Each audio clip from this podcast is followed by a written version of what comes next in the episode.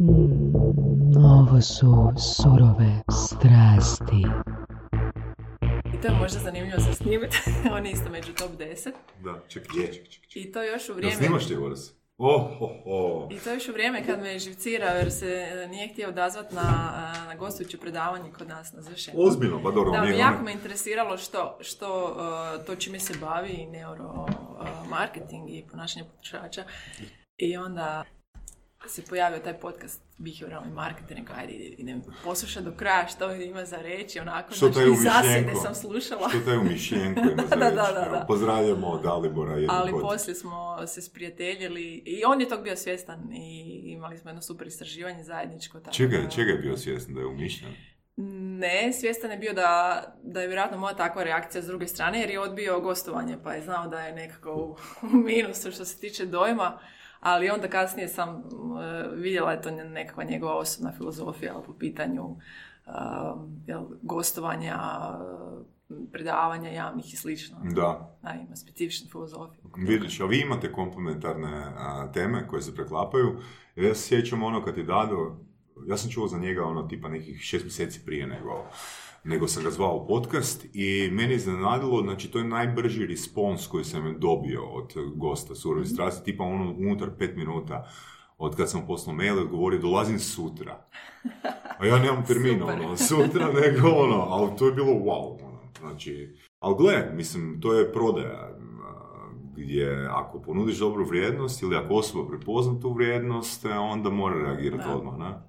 Da. Tako da pošalji mi svoj mail koji si, pošalji mi svoj mail koji si mi Može, poslao pa ću ti ga može, ispraviti. imam, imam dokaze. Andrijana. Do, zove mene jedna moja klijentica i kaže, jo, imam je neku ženu zmaj. Evo, s obzirom da imamo audio pod, podcast, možemo Borac i ja potvrditi da ima krila i da riga vatru. Po mogućnosti ide leti, da. da. E, Mirela, Mirela iz Splita a, i kaže morate Andrijanu, morate Andrijanu gost, morate Andrijanu gost, ono i kaže bit ću vam zahvalna do kraja života. Šalim se. A kje je to bilo? Bilo je neka pred- predavanje tvoje? Ne, ne, ja i ona se nismo osobno upoznale, već eh, sam ja nešto napisala na LinkedInu Aha. i obično ti statusi gdje bude surovih strasti Da, da, da, da. e, izazivaju ovaj, tako komentare ili reakcije i nakon toga me, mi se obratila je privatno kroz poruku i tako smo malo jel, a, pročavrljale. E, zapravo i ona, onda me je preporučila kad sam pročitala taj mail koji je Mhm. uputila svima nama, dakle to nije način na koji se ja vidim, potpuno zmajevski i tako dalje, ali ovako, ugodno me iznenadilo.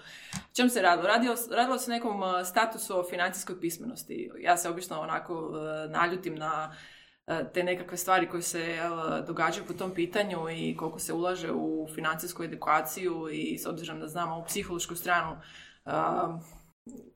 te, te racionalnosti, ajmo reći, općenito je onda i primijenjene u financijskom ponašanju. Volim tako malo jel, Jel- iritirati, pokazujući, ukazujući Da, na to da, da, to je to malo- samo jedan mali Da pojasnimo malo, Mali dio da, da pojasnimo slušateljima, ti nisi neki preveliki fan financijske edukacije. Uh, nisam kao jedine, uh, jedine metode uh, promjene, Promjene ponašanja ponašanja. ljudi. Mhm. Tako, znači sad smo tu dotakli već jako puno stvari. Znači jedno je uh, mijenjati ponašanje, a drugo je mijenjati uh, uvjerenja, stavove i znanja. Mhm. Možda da odmah damo slušateljima trigger, a, dobar trigger da nastave slušati do kraja i da preslušavaju epizodu iznova, iznova, iznova. Praktično gledano, što ti misliš o tome da se zaposlenicima cijela bruto plaća isplaćuje? Je li to dobar, je li to dobar model ili nije? Dakle, na, prvu, na prvu ruku da, to zvuči jako dobro. Ajme, dobit ću skoro duplo više novaca na uh, svoj račun i ja bi prva rekla da, može. Jer ti znaš. E, No, međutim, da, velikom broju, usudila bi se reći većini ljudi, to bi bio problem, pogotovo iz uh, nižih društvenih uh, slojeva i socioekonomskih statusa, zato što uh, ljudi imaju uh, problem sa uh, racionalnim raspolaganjem novaca, sa racionalnim odlučivanjem, skloni su više važnosti staviti na sadašnji trenutak i Mm, radije sada potrošiti nego pričekati sutra. Pričekati mirovinu? Tako je. Ljudi, kad smo kod mirovine i donošenja odluka vezanih uz budućnost, ljudi imaju jako puno problema oko zamišljanja sebe u budućnosti. Dakle, nema nikakve emocionalne veze kada razmišljamo o sebi u budućnosti. Znači, kao da razmišljamo o nekom strancu. Znači, to su istraživanja mozga tijekom uh, razmišljanja o sebi sada i u budućnosti. Dakle, mhm. nikakve emocionalne konekcije, to potpuno objašnjamo zašto je ljudima teško razmišljati o tamo nekoj budućnosti koju... Ali, ali mi zapravo ne pričamo o modelu u kojem će svako sebi štediti za mirovinu kao u Americi. U Americi je to normalno, ali kod nas nije. Tamo je puno pričamo o modelu toga da dobiješ mjesečno bruto i onda ti tih ne znam koliko 50% ili 48 što god posto daješ državi. Znači mi pričamo o tome da nemamo povjerenja u vlastitu populaciju da će dati pola državi. Tako je, pitanje da li bi uopće htjeli dati... Uh, e, mislim da, li da postoje mogućnosti ali samo bi uh, komentirala vezano za uh, Ameriku. Dakle, kod njih je uglavnom ulaganje, ne znam, u mirovinske fondove dobrovoljno i jako puno problema postoji oko toga. I oni zapravo bi uh, vjerojatno rado htjeli ovaj naš sustav. Jer ljudi... Možda, možda. Ok, možda ne u tolikoj mjeri s obzirom na količinu koju mi plaćamo, ovaj, ali tamo postoji problem jer tamo pogotovo najosjetljiviji slojevi ne ulažu dovoljno za mirovinu i završavaju na teret državi.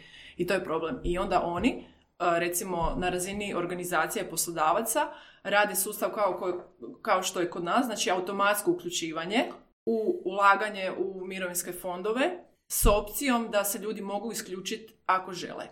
Znači, to bi možda bio zanimljiv dodatak našem sustavu. Ok, evo, to vam je sve sada mhm. automatsko, ne morate misliti, ne morate donositi odluke, ali ako želite, možete se isključiti i onda vam preostaje to, to i to. Da, e, ono što spomenula, što je mene zasvrbilo, je kao ljudi ne mogu e, vidjeti sliku sebe u budućnosti. E sad, što to točno znači? I pitanje je koji su to točno ljudi? Uh, meni neka logika govori da oni koji su financijski postali uspješni u svom životnom vijeku, da su mogli zamisliti sliku sebe u budućnosti. Tako je, znači financijsku uspješnost ili, ili nekako zdravo ponašanje uh, možda više određuju nekakvi individualni faktori kao što mhm. su, ne znam, organiziranost, razmišljanje o budućnosti, sklonost, jel, uh, donošenje kvalitetnih odluka a priori. Um, moram prokomentirati jedno jako zanimljivo istraživanje u tom smislu, znači što je uopće pomoglo ljudima da se zamisle, dok mi ne ode ideja, ovaj, i što, što je danas preporuka da se koristi u uh, pogotovo digitalnim financijskim uslugama, a to je jednostavno prikazivanje uh, lica postaranoga za određen broj godina. Mm-hmm. A ok, konkretno? Znači, ako se mi vidimo, evo ima zgodnih aplikacija, ne znam, Age Booth ili nedavno je nekakva popularna kola na socijalnim mrežama, Dakle, uh, uslikate se i aplikacija vas postara za 50 godina mhm. i ugledate se sa borama, ovješenom kožom, uh, sjedima i tako dalje. Znači u tom trenutku se javlja ta emocionalna povezanost sa sobom u budućnosti i e, tada donosimo drugačije odluke. Znači tada smo spremni e, odvojiti više novaca iz sadašnjeg nekakvog mhm. budžeta za budućnost, nego kada nismo izloženi takvoj slici, kada se ne možemo ele, vizualizirati. Dakle, osoba koja recimo kupuje cipele, a, bilo bi dobro da kad provlači karticu, da prvo je se prikaže njena slika sa 70 godina. Tako je, ovaj, to su nekakvi uh, zgodni mehanizmi ili recimo nekakve, uh, recimo primjer jedne svjetske poznate banke, ona u svojim uslugama putem mobitela i putem e-bankinga ima već ugrađen taj software unutar svoje aplikacije, tako da ljudi kada raspolažu ili ne znam, dođu na svoj račun ili nešto rade sa računom sa novcima, zapravo imaju tu opciju da se vide i ne samo to da se vide postaranima, nego rade projekcije, ne znam koliko će biti inflacija, koliko će biti gorivo, kako će biti nekakva e, šira situacija da što bolje doživimo e, taj trenutak u budućnosti. mm Trenutak odluke u sadašnjosti u odnosu Tako je, u odnosu na budućnost. Ok. Ok, E, a sad apropo ovoga individualnih razlika, dakle ono uh, stajalište s kojeg ja polazim je to uh, da gledam što je zajedničko većini ljudi i način razmišljanja, onaj sustav 1, sustav 2, koji je prilično populariziran kao sporo i brzo mišljenje, je značajka svih. Znači, svi smo većinu vremena nekakvom automatskom mišljenju, automatskom pilotu i svi radimo sustavno i predvidljivo određene greške u donošenju odluka. Naravno, postoje i individualne razlike u smislu ljudi koji vole razmišljati, ne vole razmišljati. I to je bila i moja prva ono, pretpostavka kad sam krenula cijelo to područje bavljenja uh, ekonomijom, psihologijom, odnosno donošenjem odluka je zapravo bilo ono ta potraga, ajme, idem, idem naći one koji ne rade te greške u donošenju odluka, da vidim koji su to uh, individualne značajke, pa ima cijeli niz tih nekakvih karakteristika, ne znam, potreba za spoznajom, uh, količina samoregulacije ponašanja i tako dalje, koje se mjere kao, uh, kao nekakve individualne karakteristike putem upitnika i tako, Mhm. tako dalje. I onda sam vidjela da zapravo svi rade svi rade greške u odlukama, svi, znači e, e, teško je naći e, te nekakve individualne karakteristike koje, koje dovode do racionalnog ponašanja. Ok. Racionalno ponašanje nije individualna karakteristika. Greške kod kakvih točno odluka? Ekonomske odluke, Ok. financijske odluke, bilo kakve Što- nekakve što situacije Što odlučivanja. se definira greškom? Greškom se definira recimo svako odstupanje od nekakve e, racionalne odluke. Racionalnu odluku uh, definira uh, prvenstveno eko- ekonomija. ali što je znači što je racionalna odluka? racionalno znači, evo recimo ako, ako uh, Auto kao prevozno sredstvo, ne kao, ne znam, ne, ne, ne, komfor ili- racionalno, znači kako se ispituje racionalnost? Uvijek imate dvije varijante jedne te iste situacije. Ok, Znači, jedna je te ista situacija, ali je opisana na dva različita načina. na primjer? Na primjer, Pa da Voras ja odlučimo. Ekonomski iste varijante, ali opisom i, i doživljajem različite. Na primjer, evo, jedan klasičan primjer iz mentalnog računovodstva. Idete u kino i sad dvije su varijante. U jednoj varijanti ste već kupili jednu ulaznicu pa ste izgubili i pita se uh, uh, jel, sudionike istraživanja hoćete li ponovno kupiti ulaznicu. U drugoj varijanti vam se kaže da ste izgubili, ne znam, 40 kuna iz džepa, hoćete li kupiti sada kino ulaznicu. Znači, to je jedan primjer dvije situacije Koje su koje su identične. i sad e, racionalno bi bilo da, da su ljudi indiferentni prema njima, znači da jednak broj ljudi je spremno kupiti tu Mhm. e, ulaznicu u jednoj i drugoj situaciji. Jel? Ili drugi, drugi primjer, ne znam, imate pred sobom proizvod i na njemu piše e, 25% e, nemasno, da, pardon, da, da. 75% nemasno Ili 25%. ili 25% masno. I čim se tu javljaju jel, značajne razlike u odgovorima, znači da, e, da ljudi nisu racionalni, da, rade, da su pristrani prema nekim opcijama s obzirom na to kako su te opcije predstavljene. Ok, a koliko to ima um, veze sa edukacijom? Ima, ali male. Jako Tipa male. Dakle, ono što znači sam ja, da, što se po mom iskustvu pokazalo prema nekim istraživanjima je da, e, da to ima male veze sa edukacijom, znači da to rade i, i više educirani manje educirani, znači to nije e, nešto što nazivamo inteligencijom, već je to sklonost racionalnom mišljenju. To su dvije stvari koje jesu povezane do neke mjere, malo do umjereno, ali, ali su dva različita koncepta. Znači, inteligencija je drugačija, racionalnost je više Znači, s obzirom na ta dva sustava mišljenja koja imamo, brzi i spori, znači većinom smo vremena na brzom sustavu, racionalnost bi bila koliko je taj naš sustav dva, kojeg zovemo racionalnim, spreman e, preskočiti ono što mu kaže sustav jedan i uključiti se u racionalno razmišljanje. ono- Racionalno razmišljanje jednostavno je, ok, idem sad malo promisliti o tome, možda malo nešto izračunati, idem uzeti nekakve druge faktore u obzir, druge informacije, kontekst i tako dalje. To. Dakle, u, biti, uh, način na koji uh, mi kao ljudi možemo uh, postati racionalniji je zapravo nije financijska pismenost, nego osobni razvoj. Da, da, definitivno, samo i to Kužiš, ima mislim, svoje, mi svoje granice. Mi moramo promijeniti na, na, obrasce naših, na, naše vrijednostne obrasce, obrasce naših uvjerenja. Jer sama strategija, odnosno način, nikog ne čini pametnim jer jebi ga, ono, naš nesvjesni um upravlja našim brzim Tako, odlukama. tako je. Znači teško, uh, te aspekte našeg razmišljanja je teško, dosta teško mijenjati zapravo. I taj sam, samo razvoj isto ima, jel, uh, ima svoju granicu. Ono što, što je danas trend jest zapravo odustajanje od tog pokušaja uh, racionaliziranja ljudi, znači jer se danas dovoljno zna da čak i svi pokušaji tog debiasinga ili uh, od pristranjivanja Mhm. nisu toliko učinkoviti. Znači to je jednostavno, ajmo reći, ne znam, tako, ono, usađeno je u naš, Mhm, na, mhm. naše obrazce mišljenja, jako Odgojno, odgojno.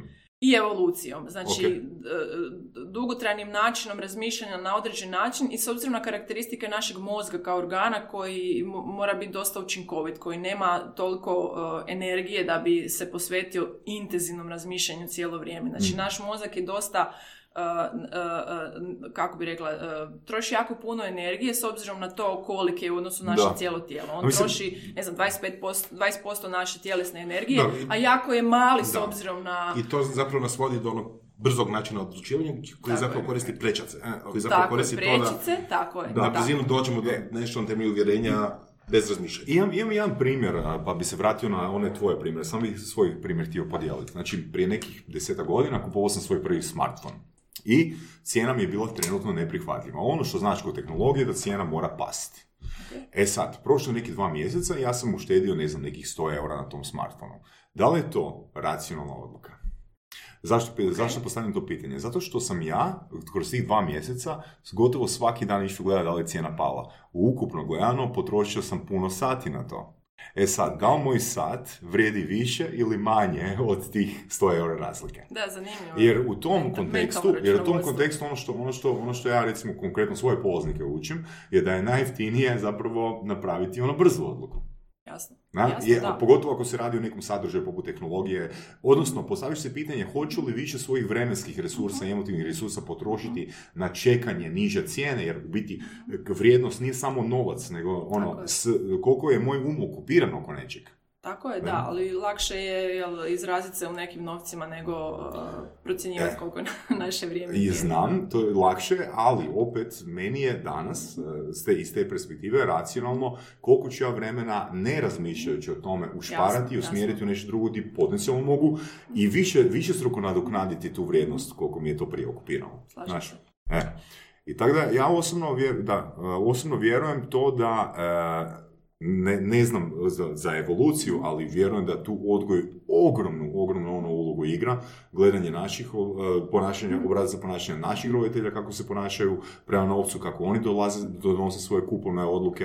Da, da, da, E, znači, se, je znatno veći utjecaj nego sad utjecaja. godinu, godišnju edukaciju dati nekome koji je gledao loše obrazce ovoga svojih roditelja. Tako je. Na? Ali na nekakvoj višoj razini, kad se gledaju istraživanja, kad se priča o nekoj javnoj politici, javna politika ne može toliko to ući u, u, Hmm. u ta- takvo segmentiranje jel, pojedinačnih uh, ponašanja, nego se gleda što u prosjeku uh, do- se događa i što karakterizira većinu ljudi u većini situacija. Jel?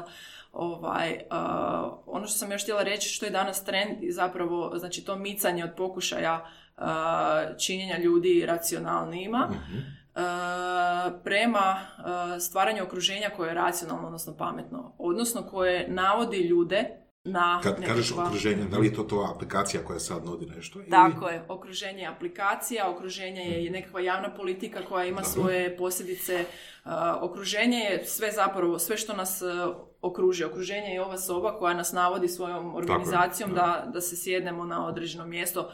Toga vrlo često nismo svjesni i vrlo često podcjenjujemo utjecaj konteksta na naše Mhm. ponašanje. Evo, to sad zapravo govorimo o istoj stvari kao što recimo govorimo kod rasporeda shopping centra ili Tako je, tako je. Konzuma Tamo je to jel, tako. vrlo uh, smišljeno i, i to se zove uh, choice architecture, znači kreiranje konteksta izbora, behavioralni design, uh, kako Da. god jel, želite. Mhm. I tu su temu. Tu su aplikacije, definitivno tehnologija koja je ono toliko ušla u, u naše živote, zapravo uh, je, uh, ima veliku moć da nam učini život uh, boljim, uh, da učini naše financijske odluke boljima, Mhm. recimo pametne uh, notifikacije, kao što ih ja nemam recimo na svom mobitelu, nego dobivam im notifikaciju svaki put kad nešto potrošim. Znači još nisam ni stavila, ne znam, karticu u- u novčanik, već mi je stigla poruka na mobitel da sam, ne znam, potrošila određeni iznos. Ali ta poruka je bez veze, zato što ta poruka ne sadržava koliko sam ja recimo potrošila u toj kategoriji do sada, uh, do recimo uh, uh, desetog u mjesecu, a ne znam, plaća mi je dvadesetog, da si ja mogu jel, organizirati, da si mogu regulirati uh, ponašanje uh, po pitanju potrošnje. Jel. To recimo ono, to je nešto što danas jako fali uh, našim digitalnim financijskim uslugama, jel, da, da budu pametne. Da li si onda pobornik takvog dizajna gdje se ljude onako Jesam. podsvjesno Veliki, veliki, veliki.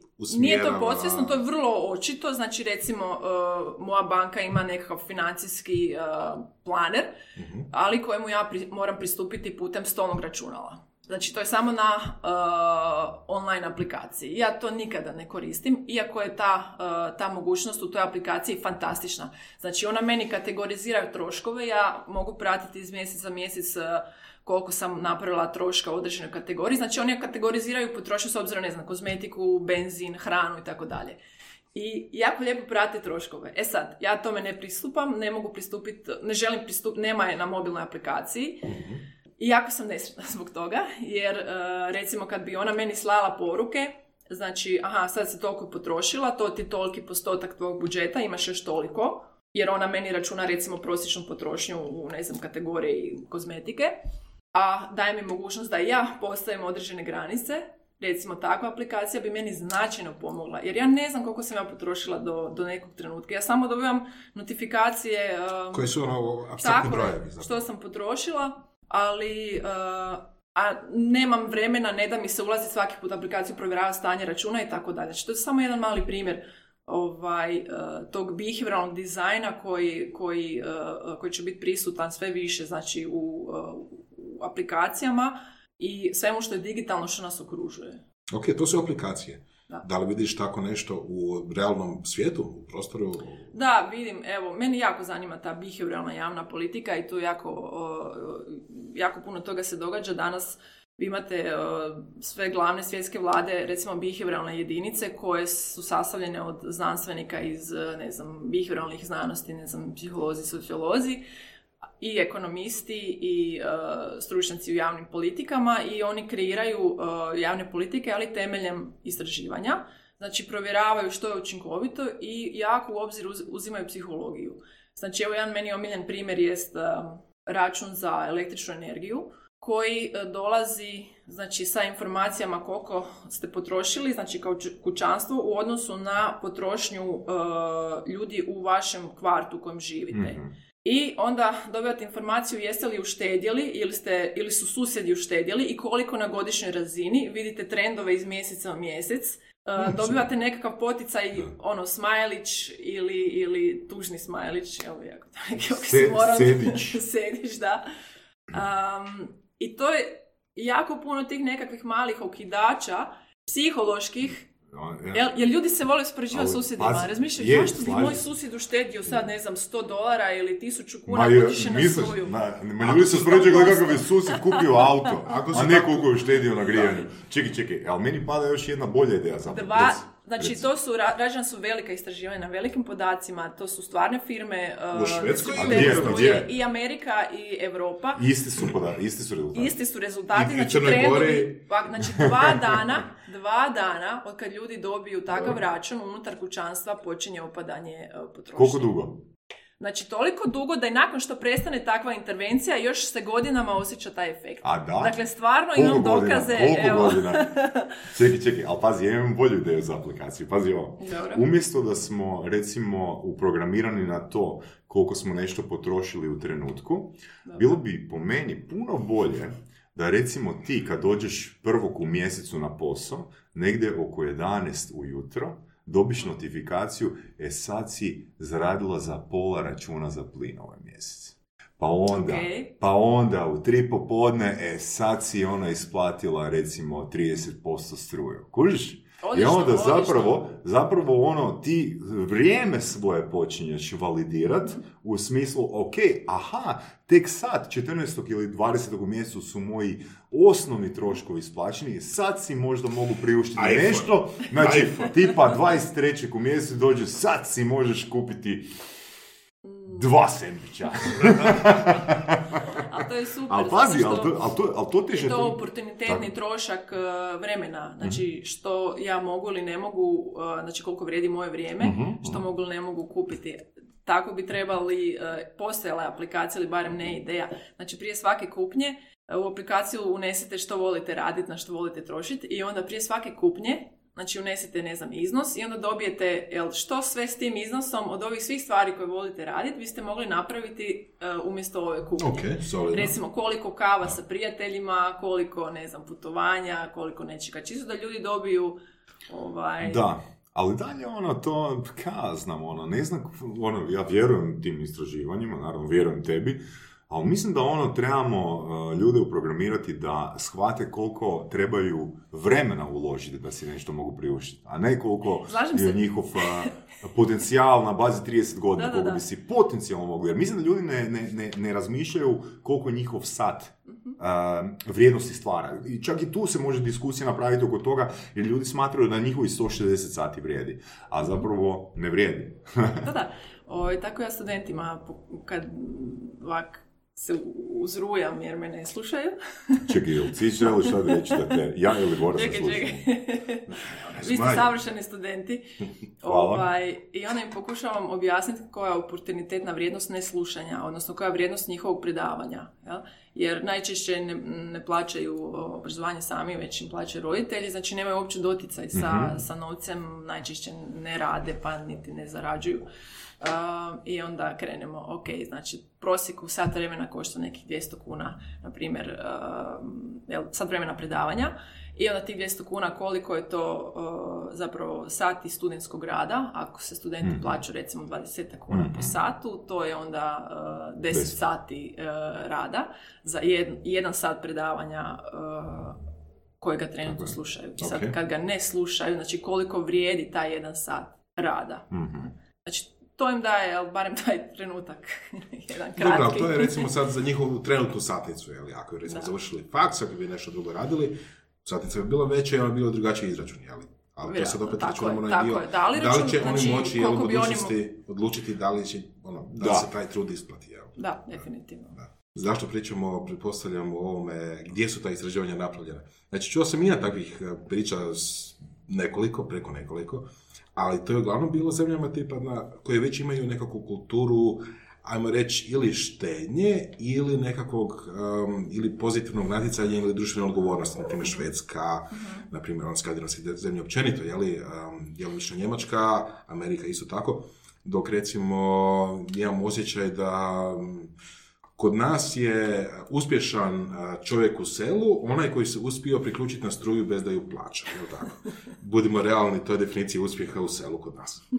Tako da Ne možda možda... nikakvim istraživanjima o tome. treba Ali vidjeti... definitivno ono uh, što mi pada na pamet je zapravo odnos uh, novca i sreće.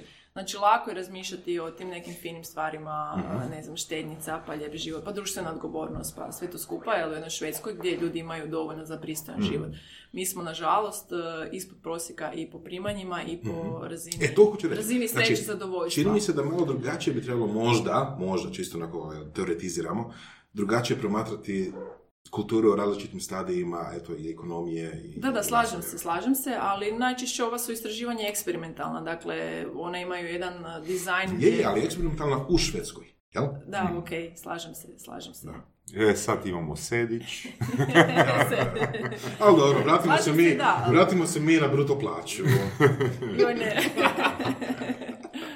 ne, ne, to Gle, bi, znači, dakle, to je wishful thinking. Ali to isto onak nije, ako mene pitaš na ovo neko rješenje, jer mislim da trebamo a, osobu, osobi promijeniti vrednostni sustav. Znači, ako ja, ja to volim ono maksimalno pojednostaviti sa recimo o, treniranjem, ono, bavljenjem, vođenjem briga o svom tijelu. Znači, netko će ići u trećem mjesecu, na neki trening, a neko će ići cijelu godinu. Znači, ja ovaj obrazac, ono, idem si instalirati ono 100 aplikacija koje će me podsjećati i upućivati na moju potrošnju, vidim, e, idem a, na trening zato jer dolazi ljeto. Znaš, mislim da bismo ljudima trebali ono, usaditi vrijednosni sustav da im aplikacije zapravo ne trebaju. Ajde, reci mi kako bi usadio vrijednostni sustav. Jel su ovo konzultacije koje... Jel su ovo da malo, da, da, da. Da malo baci u Pa- krompir. Mislim, reći usaditi Evo. vrijednosni sustav, to je stvarno evo sad, sad, nemoguće. sad, sad- čekaj, Dakle- čekaj, čekaj, daću primjer. Znači, zašto, ne, ne kažem da su komune učinkovite za odvikavanje od narkomana, ali želim reći ono po čemu su komune dobre. Jer ti ako si dio nekog vrijednostnog sustava od 0 do 24, lakše će se zalijepiti na tvoj sklop. Kužiš? E sad, recimo kad bismo ono uspjeli ljude izolirati na nekom otoku, ono na nekih ono 60 dana i šopati ih ono o tome koliko je važno razmišljati da li je ova moja financijska odluka od 100 kuna investicija ili je potrošnja, znači kad bismo samo ono u njihovoj glavi napravili te dvije, te, ta dva klika, ono, e sad pritisnem gumb na investiciju, sad na potrošnju, mislim da, da, da bismo ono napravili razliku u njihovom pristupu Nisam, ono, nisam baš novca. tak uh, optimistična prema toj ideji jer, je- Jer nemamo dovoljno jer- otoka. Ne, nego ta...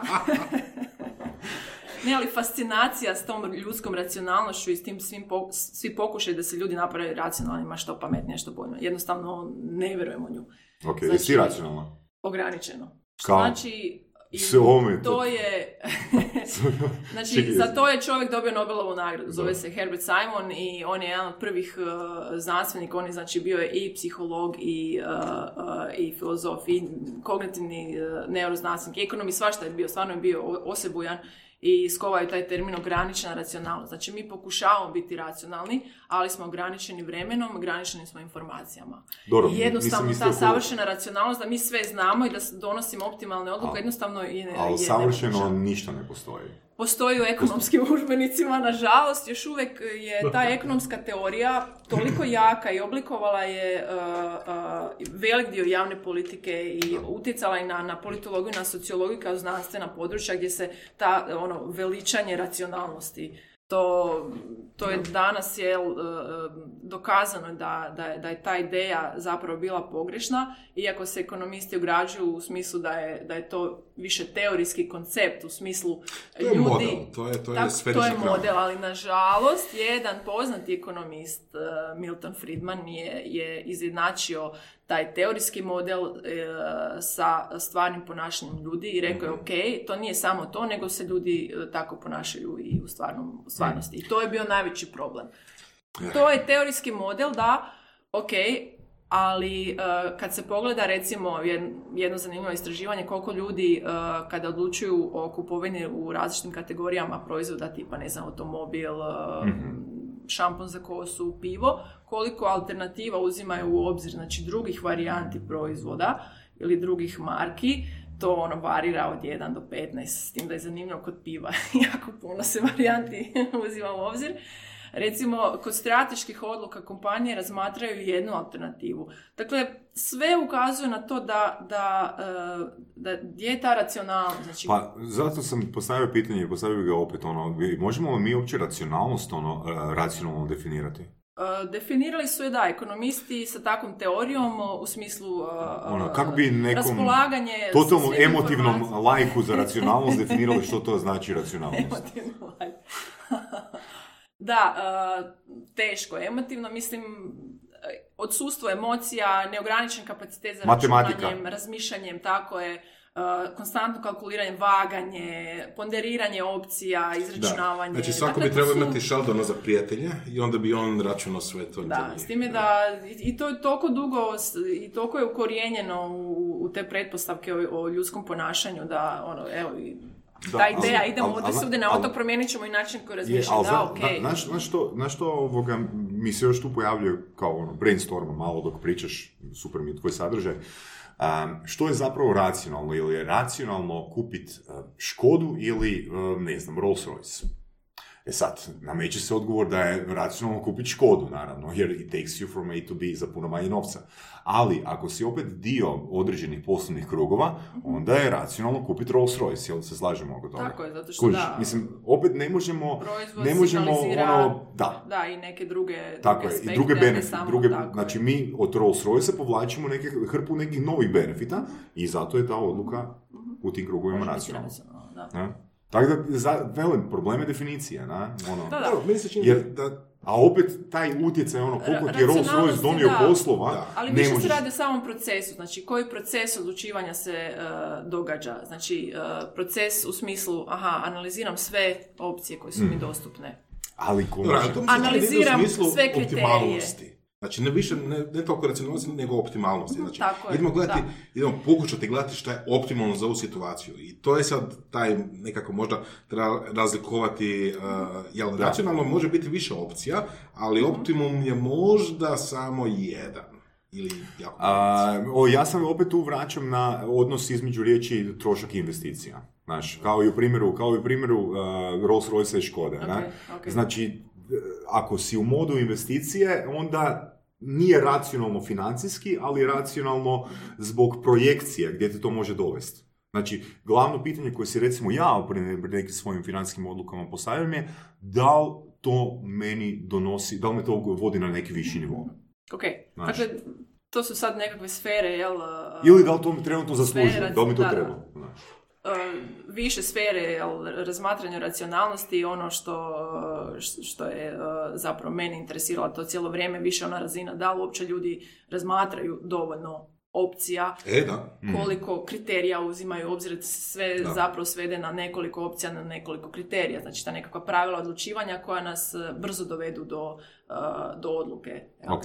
Gdje Možemo neki konkretan primjer ono uzeti još? Tipa kad osoba uzima tri opcije ili pet Evo ja uvijek pitam, ne znam, studente zašto dođu na, na našu školu, koliko Mhm. drugih opcija uzimaju u obzir i mislim, smiješni su, dakle, analiziraju, ne znam, dijel tri druge škole, pet drugih škola, rijetko ko, evo, stvarno, možda u zadnjih, ono, pet godina dvije osobe su rekle da su napravile Excel tablicu sa svim mogućim opcijama, sa svim mogućim kriterijima i išle uh, ocjenjivati, ponderirati Ok. svaku alternativu i na taj način došli nekako do uh, racionalne odluke. Znači, racionalnost je u procesu, jel?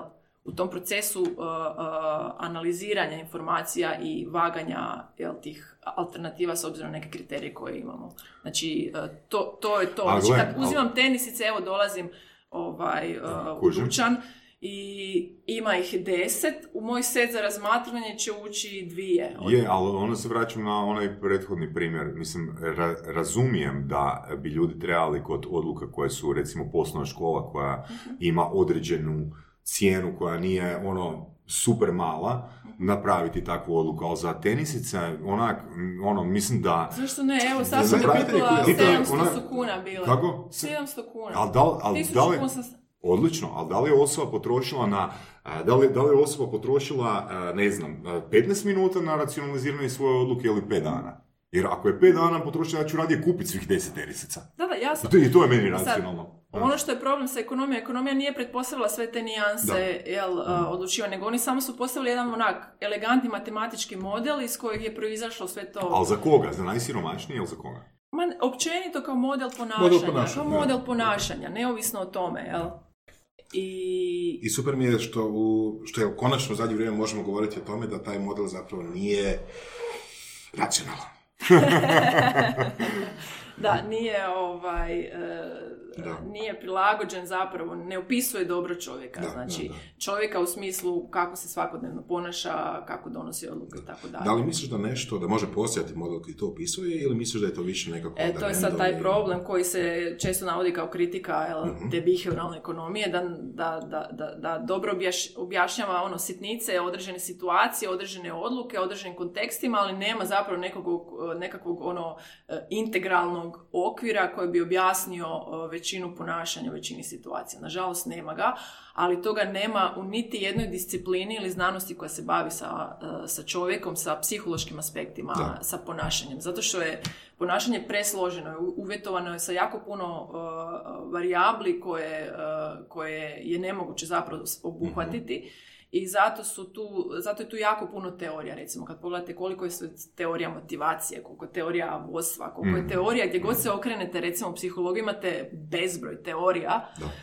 a kad pogledate, ne znam, nekakve uh, prirodne znanosti, fiziku, zašto je fizika moćna? Zato što ima, ne znam, ono, dvije, tri osnovne teorije iz kojih proizlazi sve i stručnjaci svi koji se obrazuju u tom području, bez obzira gdje se nalazili, njihova predviđanja će proiz- uh, biti prilično uh, uh, pouzdana, Da, da, da. Jer će proizlaziti iz, nekakvim, iz nekakvih pretpostavki koje su, ono, robusne, koje su uvijek, uvijek se dokazuju i tako dalje. A ovdje je problem sa... I u fizici su svi navikli tražiti ono još, još užu teoriju, još ono jedinstveniju E, teoriju. još jedna stavka sa fizičarima da nema ne nekakve ide. ono oholosti i, i, i bahatosti u smislu e sad sam ja izmislio teoriju i ne priznajem nikakve greške ili anomalije, što je e, karakteristično za posebno za ekonomiju koja je e, nakon što su razvili tu svoju teoriju racionalnosti e, početkom 20. stoljeća i kasnije usavršavali su zapravo jako izolirali od svih drugih znanosti pogotovo psihologije, rekli su, ma šta ta psihologija, nema ono šta nama reći, Mhm. pogotovo psihologija početkom 20. stoljeća, tu ste imali Freuda i te nekakve, jel, ono, teorije koje su bile teško e, dokazive, prilično maglovite. Um, I od tad se ekonomija dosta odvojila, okrenuli su se mate- matematici, operacionalizaciji. e, Pokušali su biti fizika. Tako je, tako Da, je. da.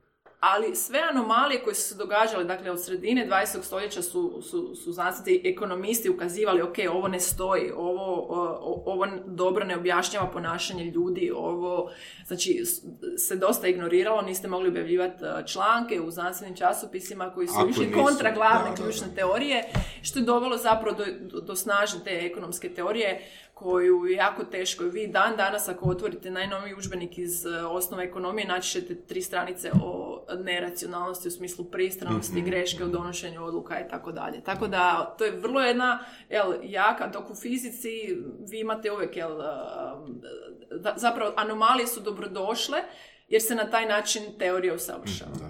Recimo da je zanimljiva stvar, a, kada već spominju psihologiju i srodne znanosti, ima jako puno škola psihologije i psihoterapije, recimo ono, tipa od behavioralizma, a, Freudove psihoanalize, cognitive behavioral, ona, CBT Da, da, da. i tako dalje. I ono što se ispostavlja, znači ima ih stvarno puno, znači to što sam ja naveo, ono, NLP, Da, da. te smo mali pocku, svako, fakat ih ima puno.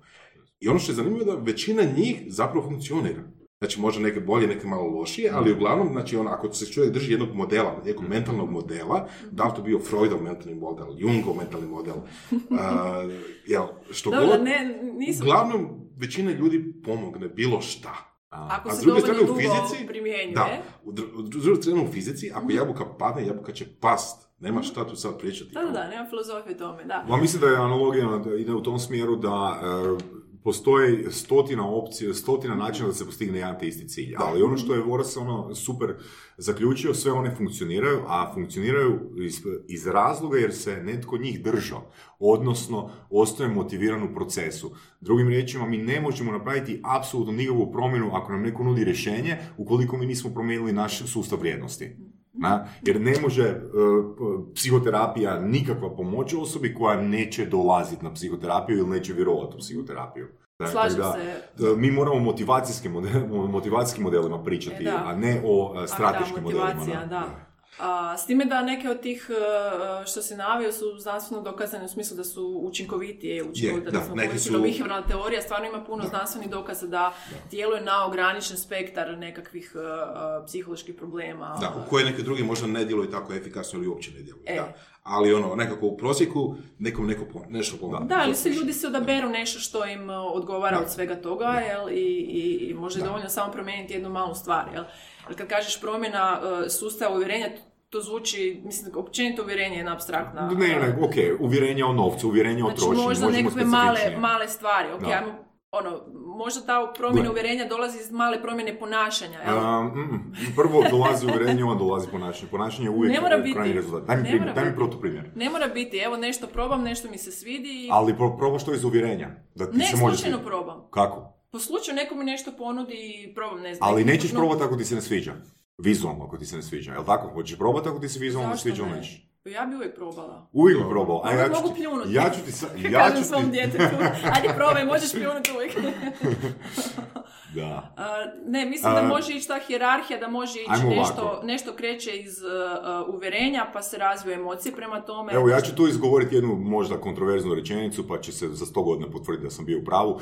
Znači, nema ponašanja koje je proizašlo, koje se manifestiralo prije uvjerenja. Znači, ne može izaći ponašanje van prije nego je osoba u svojoj glavi, nego je ukinuto određeno uvjerenje. Da li je to točno sad ili ne? Pa nek bude za sto godina, ja sam zadovoljan s tim. Ali, vratimo se na, vratimo se na neka generička uvjerenja. Znači, ako osoba vjeruje da je novac tu da se štedi, ili osoba B vjeruje da je novac tu da se u njemu uživa, to poprilično utječe na financijske odluke. Osobe A i osobe B. Se. Promjena uvjerenja poprilično može ono, promijeniti način na koji mi vodimo brige o osobnim, a i u poslovnim financijama. Da, sad je samo problem kako. Da. Kako? A sad ti mene. A sad ti mene se, o, ovaj, sviđa mi se ovaj način vraćanja, jel, kad se krene prema voditelju, da, onda da, kako se vrate natrag. Da, da. Uh, ja bi išla sa ove uh, lakše strane, znači ima jedan super model koji je jako praktičan. Uh, jedan uh, psiholog sa Stanforda ga razvio, zove se model promjene ponašanja i on kaže ovak, motivaciju ćemo zadnju mijenjati, znači uvjeravati i tako Mm. dalje, ali je ona jako teška i, i, i dosta varira, znači u jednom trenutku se osjećam motivirano, Nije održiva. u drugom, Mm, drugom da. padnemo dolje i zapravo teško je, teško je mijenjati. Zadnju ćemo je mijenjati. ono što je lakše zamijenjati jest uh, koliko je nešto teško ili lagano za napraviti. Ok?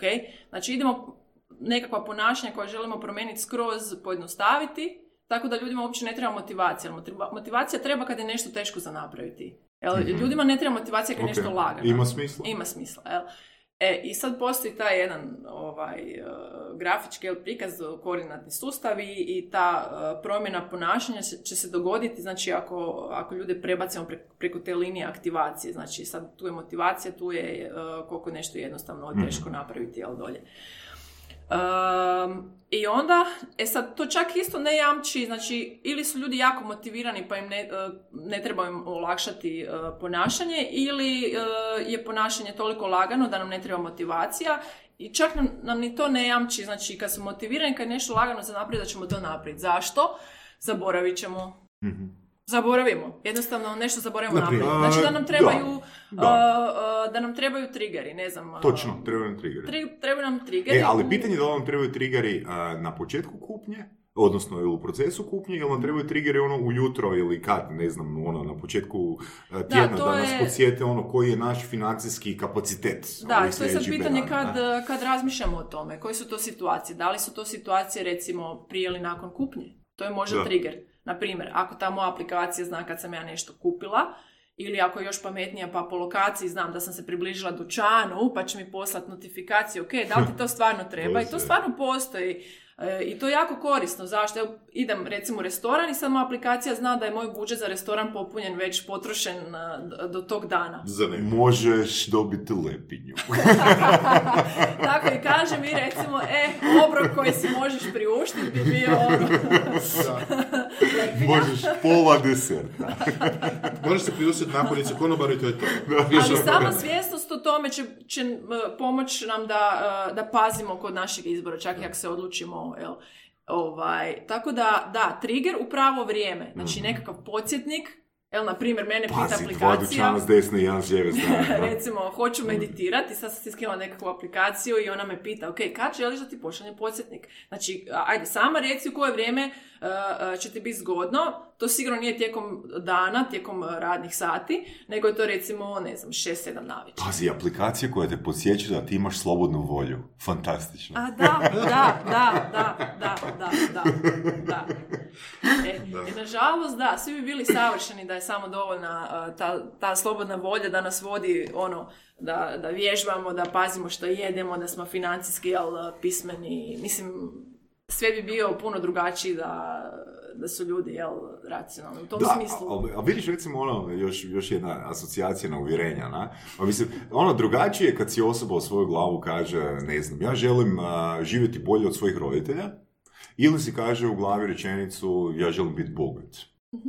Znaš, ono drugačije će ono postupat e, prema novcu ovoga, Slažem ako je drago jedno uvjerenje, ako je drago drugo, drugo uvjerenje. Ok, e, to je super uvjerenje, ali dajte meni jednu aplikaciju koja će me podsjetiti na ta moja uvjerenja. Jo, ti samo o aplikacijama razmišljaš, ti samo Pa zato što koliko vremena potrošimo na aplikacije, jel tako? Znači, e, Da. ne mora biti Mislim, aplikacija, može biti novčanik. Andrijana, gle. najjednostavnija Ljudi aplikacija. zaborave na uvjerenja, Da. zašto? Zato Ma što ne su- moguće zaboraviti na uvjerenja ako je tvoje. Znači, katolik ne može zaboraviti da je u nedjelju misa, točka. Dakle, moj sljedeći primjer a, glasi, shit, aj, sad, sad sam se s katolicima sam totalno ono izgubio, s katolicima sam totalno ovoga izgubio nit. Nastavio, prosti. Da, kako su me, ka- katolici, katolici su me izbacili iz takta, opet. Dobro, ovaj, evo, jedna zanimljiva priča s početka moje karijere je o tome koliko je... Znam što sam htio reći, prosti, prosti, prosti. Ne možeš sad, sad- Za- sad ću ti reći. E, Popis za dućan je prva aplikacija za ovoga, kontroliranje svojih To financija. je dobra stvar. Jel da? To je super. Eto. Jer većina ljudi u- Nije uđe aplika- u analogna, dućan, analogna aplikacija i funkcionira. ne? Da. Većina, mislim, o, općenito checkliste, liste su super. Mhm. Iako su korisne. I većina ljudi uđe, u dućan i uopće ne zna što će, kako će. Mhm. Ali e, čak i te liste, recimo, ako su dovoljno uh, općenite, a ne konkretne, u smislu treba mi, ne znam, Ne, nešto za jest. Da, recimo, mlijeko, kruh, opet nam ostavlja jako puno prostora da uh, kontekst određuje Da, koliko, što, koliko ćemo platiti, tako dalje. Ali ovo je zanimljiva priča, to sam onak, dok sam putovala, sam onak planirala kako ću to ispričati, ovaj, kad sam, kad sam se prijavljivala na doktorat, I sad sam već imala ideju da će to biti nešto iz behavioralne ekonomije, to je bilo davne 2006. i prije toga, 2005. I ušla sam malo u to područje, bilo mi jako zanimljivo, o tom se uopće nije pričalo u Hrvatskoj i išla sam na, eh, na psihologiju, na doktorat i ja sam sad napisala jel, što bi ja istraživala, jel se trebao predložiti nacrt istraživanja. Znači, već, došli smo, imali smo i prijemnik, dakle, ne, nevjerojatno, obično na doktorate nemate ovaj, prijemne. Imali smo prijemni od tri sata, znači raspiši metodologiju, uh, uh, postupak, uh, očekivane rezultate, dakle unaprijed smo morali doći sa ono, gotovim idejama. Moja ideja bila tako istraživati to nekako područje između psihologije i ekonomije i skoro su me odbili zato što je to bilo onako neobično, jako interdisciplinarno i nije postojao nitko ko bi mi bio mentor. Hmm. I onda su oni rekli, ok, ajde, ne možete niko mentorirati, daj ti odaberi si ne, nešto. I dobila si počasni doktorat, ono. ne, ne, nažalost. Znaš koji je najbolji doktorat? Koji? Onaj koji je gotov. e, a znaš što sam htio reći ovoga, mislim, to, to je zapravo trebalo biti Vorasove Vorasove pitanja, pa ga pokušavam preduhitriti. E, evo, čisto da onak razmišljam na glas, ja mislim da bi Voras prvi rekao da odluka da netko upiše e, da ide na doktorat je neracionalna odluka. da, mislim da ovo e, se e, da. Kad smo se, da, dotakli toga koliko je racionalno i neracionalno ulagati u obrazovanje, jer jako puno košta općenito obrazovni sustava, pitanje da li daje toliko ishoda i mhm. povrata na uloženo ali i super, ima jedna knjiga koja mi onak totalno okrenula uh, uh, način razmišljanja obrazovanju i ishodima, ali cijelo vrijeme sam imala taj pritisak jer moram tim studentima ono, ulic znanje u glavu I, i, to je strašan pritisak. Moram sve reći na tih tri sata nastave i stalno neka priprema i tako dalje i tako dalje. Ovaj, I onda dođe knjiga uh, The Case Against Education od jednog harvardskog uh, profesora ekonomije koji je rekao da uh, on zapravo obrazuje studente da budu profesori ekonomije. to je jedino što on zna raditi. Da, da, da, da, da, da, upravo to, upravo to. Ali on kaže da, da su troškovi obrazovnog sustava uh, preveliki u smislu ishoda u obliku znanja, mm. vještina i tako dalje. Mislim, ima on jako puno tih teza i jako puno istraživanja, ali poanta je sljedeća da je zapravo obrazovanje signal i da s tim signaliziramo da uh, Što? možemo nešto započeti i završiti, da smo dovoljno uh, savjesni, da smo dovoljno uh, konformistički, znači da, da se možemo konformirati sustavu i autoritetima koji zahtijevaju nešto, imaju jako puno pravila i tako dalje. Znači da možemo to podnijeti. Znači isto kao i izgradnja Lego kockica, na? U dobi od četiri godine. Znači ono, ti jednostavno, do, čekaj, ti dobiješ Lego kockice i izgradiš ono u jednom šusu od početka do kraja i onda, si, i onda si dokazao da si odgovoran i da ono što započneš da to Još treći, treći, signal, uh, treći signal da imamo određene uh, kognitivne kapacitete, jel? Barem, Dobro, barem okay, prosječne. I ta tri signala uh, zapravo su važna poslodavcima, jel? Poslodavac može gledati dvije osobe jednako, znači koje imaju jednak vještinu i znanje, ako jedna ima uh, završen fakultet ili već mhm. nešto formalno, će imati prednost. Ili samo malo to napravi distinkciju između obrazovanja i certifikata. Jer, na primjer, diploma je certifikat, doktorat, doktorski diploma je certifikat. Isto tako je certifikat da je neko završio, ne znam, tečaj Uh, jedriličarstvo. Voditelj brodice. Da. Dobro, ovdje pričamo okay. o ono, znači, pričamo o formalnom obrazovanju. Ok, samo da. to bi htio reći. Da. Da. Da, da, znači, formalno obrazovanje je vrlo ide u smjeru tom da profesor uči, profesor ekonomije, uči studente biti profesor ekonomije. Mislim, ja sam to Dobro, vidio... ne sluša nikomu. Jako puno, mislim, situacija. Pa mislim da je tvoja epizoda sad blaža nego vedrnina. ok, da sam sigurna, dobro, znači da si dala oduška. okay. Ali opet drugo je pitanje, ono tipa, uh, jel, prvo korisnosti tog obrazovanja, jel tipa, jel, ove, ove stvari da je čovjek koji ima certifikat sposoban za, zaslužiti taj certifikat, ok, to ima smisla. Znači, mhm. poslodavac će znati da taj čovjek može sjediti, ne znam, 8 sati u kubiklu i ne znam šta, uh kuckat po kompiteru nekakve stvari i tako dalje. Da, da. Fajn, dobro, certificiran si da sjediš 8 sati dnevno. Fajn, može, super. Ali da li te čovjek, taj zaposlenik, pokupio nešto tijekom tog obrazovanja, što zapravo ono, korisno izvan tog kubikla je, čak, da, čak i unutar kubikla je 20%. Da, procjenjuje se da negdje, a sad to je jako, jako gruba procjena, negdje 20% znanja da, da ostaje. Jel? I onda se svodi to na sašni primjer, da je to slaganje Lego kockice, jer dobiješ certifikat da znaš složiti Lego kockicu. Da. Da, da, da, jasno, jasno, da, zanimljivo, to s Lego Ali, koskicama. o- dobro, mislim da smo već imali par puta diskusiju da e, je edukacija opet tu zbog e, vrijednosnog e, sustava i sustava uvjerenja, nego zbog znanja. Da, da, jako Odnosno, oko uvjerenja. ne- networking, networking i to, ali to sve je ključno reći da to je vrijednost. Znači, mi najviše učimo neformalno kroz ovakve razgovore i to je ono što određuje u znatno većoj mjeri našu budućnost nego ono sjedinje za klubom ili u kubiklu. ne? Slažem se. Da. Ali zanimljivo smo, se, kockicama. napokon smo se složili. Pa složi, slažemo se i, i vi već duže. Sad Kako si se mi već dugo, kako se mi već dugo znamo? Prije 10 minuta, 15, ajde, provjeri. Slažem se, mm, slažem se.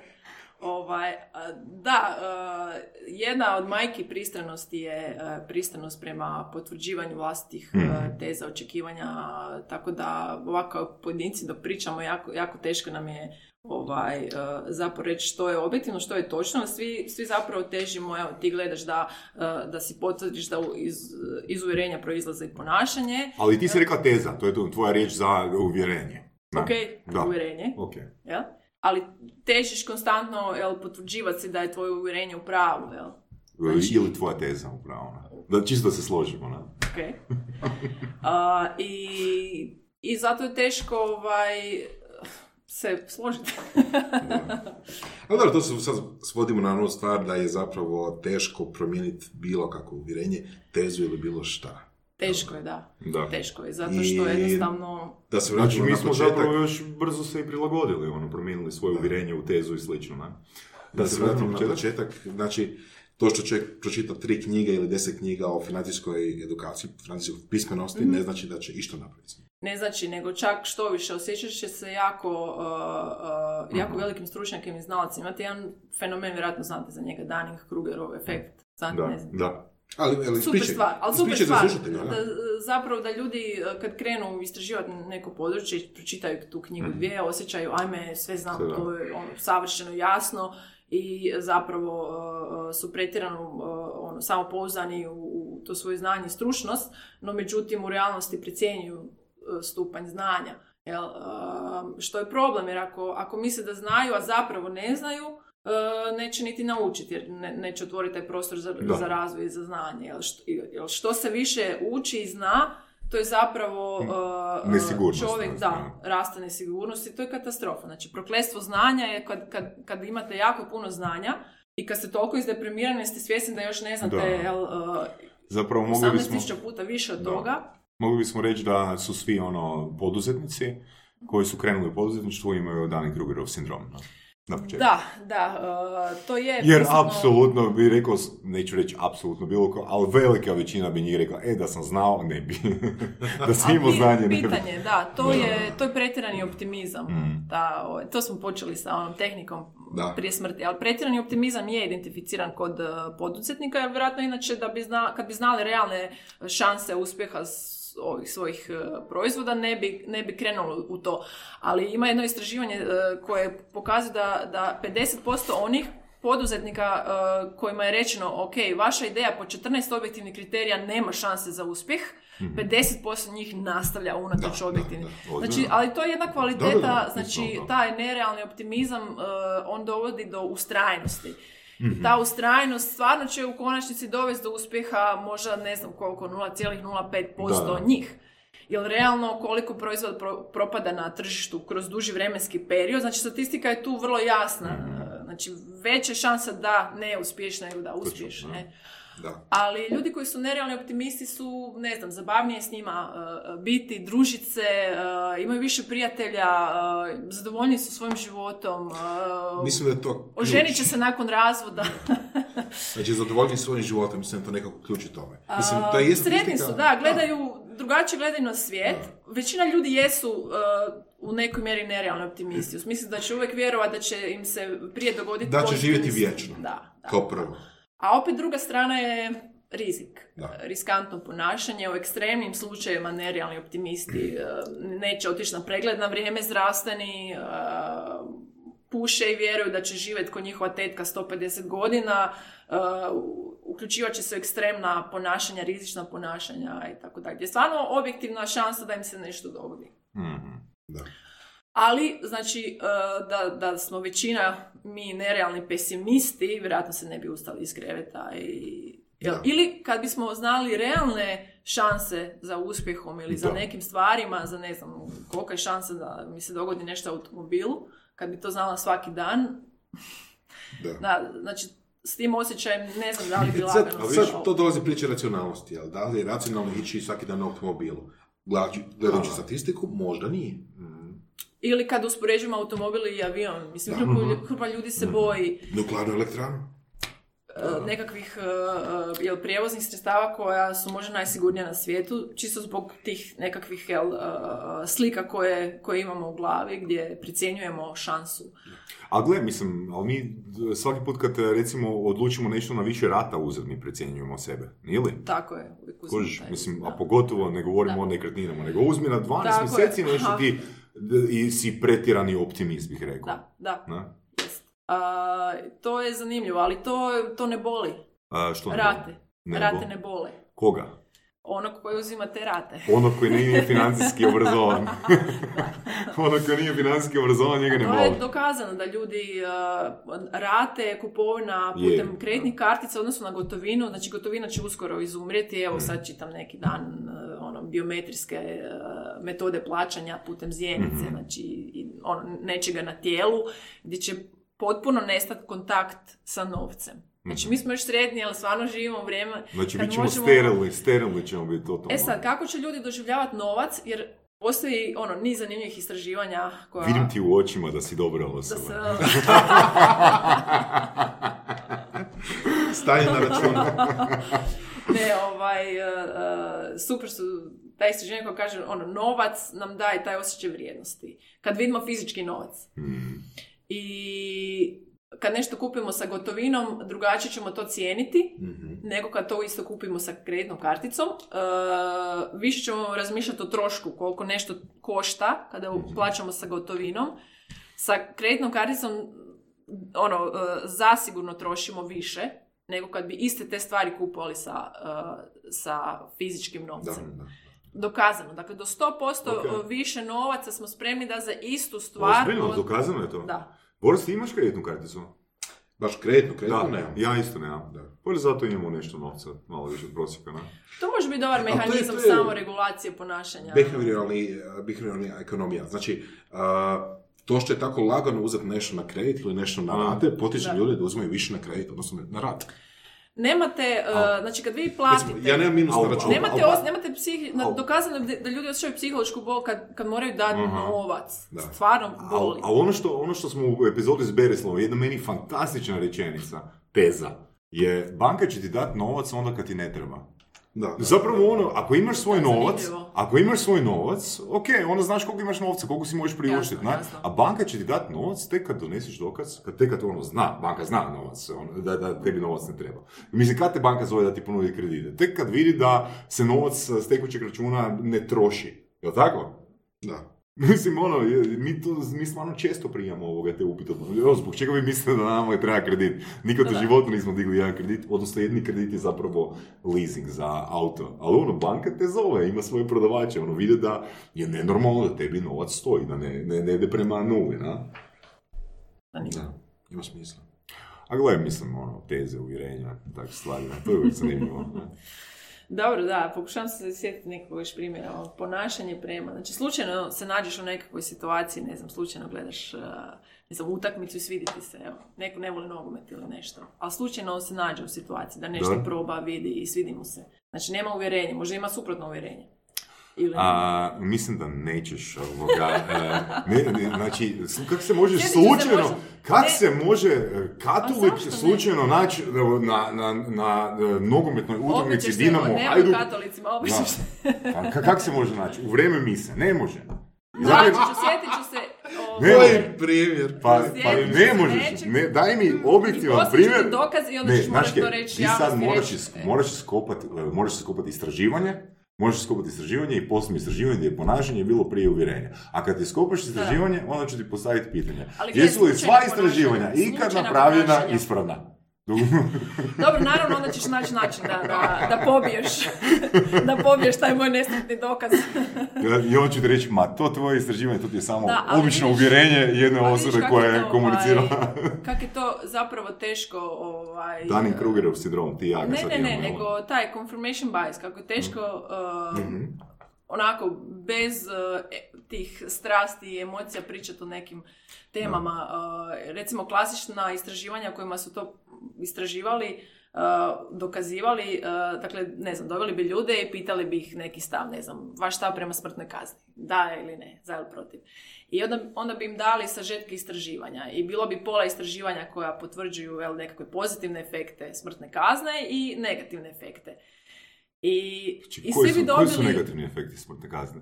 Šalim se za koga, za društvo ili za ovo koji je na vrućoj stolici.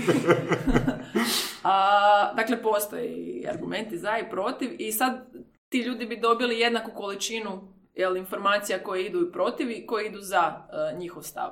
I e, mjerili bi im jačinu stava prije i poslije. Mhm. I obično, jel, a, naravno, očekujete rezultat.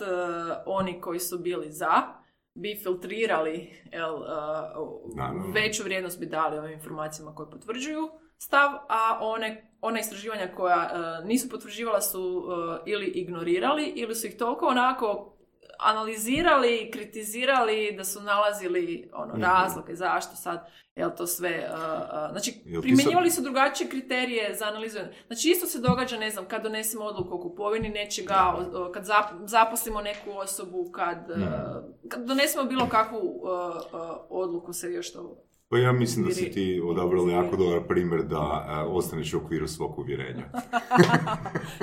može, može, može. Danas sam pričala o stavovima, evo možemo ovaj, Ne treba. stavovima, uvjerenjima, Ne treba. kognitivna disonanca. E, što je kognitivna disonanca? Kognitivna disonanca je, kad ja pitam studente, ovako pitam, što mislite, je li problem gladi ozbiljan problem u svijetu? Je. Da li bi, trebala, da li bi država trebala brinuti za svoje beskućnike? Je. Da li treba vježbati barem tri puta tjedno, jer je to dobro za psihološko, fizičko zdravlje? Je. Je li varanje pogrešno? Je. I onda ih pitam dalje.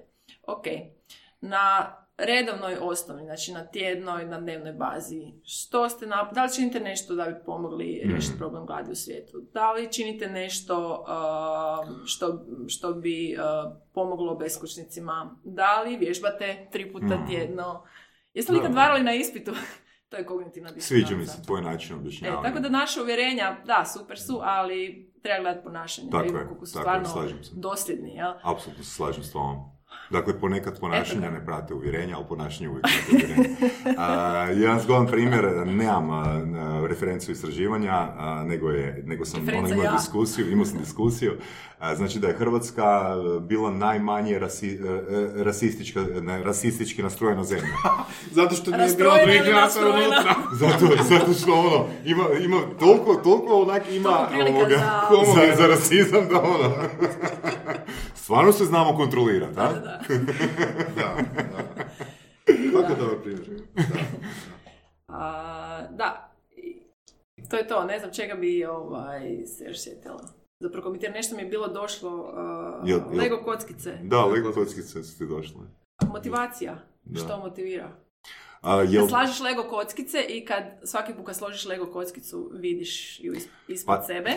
Ma- Znaš, I znaš, koliko dugo ćeš ih slagati? Ok. ok? Ako dobiješ za svaku koju složiš dobiješ novce, za svaku sljedeću dobiješ nešto manje. E, ok, ok? može- Koliko dobro. slažeš? Jedna varijanta.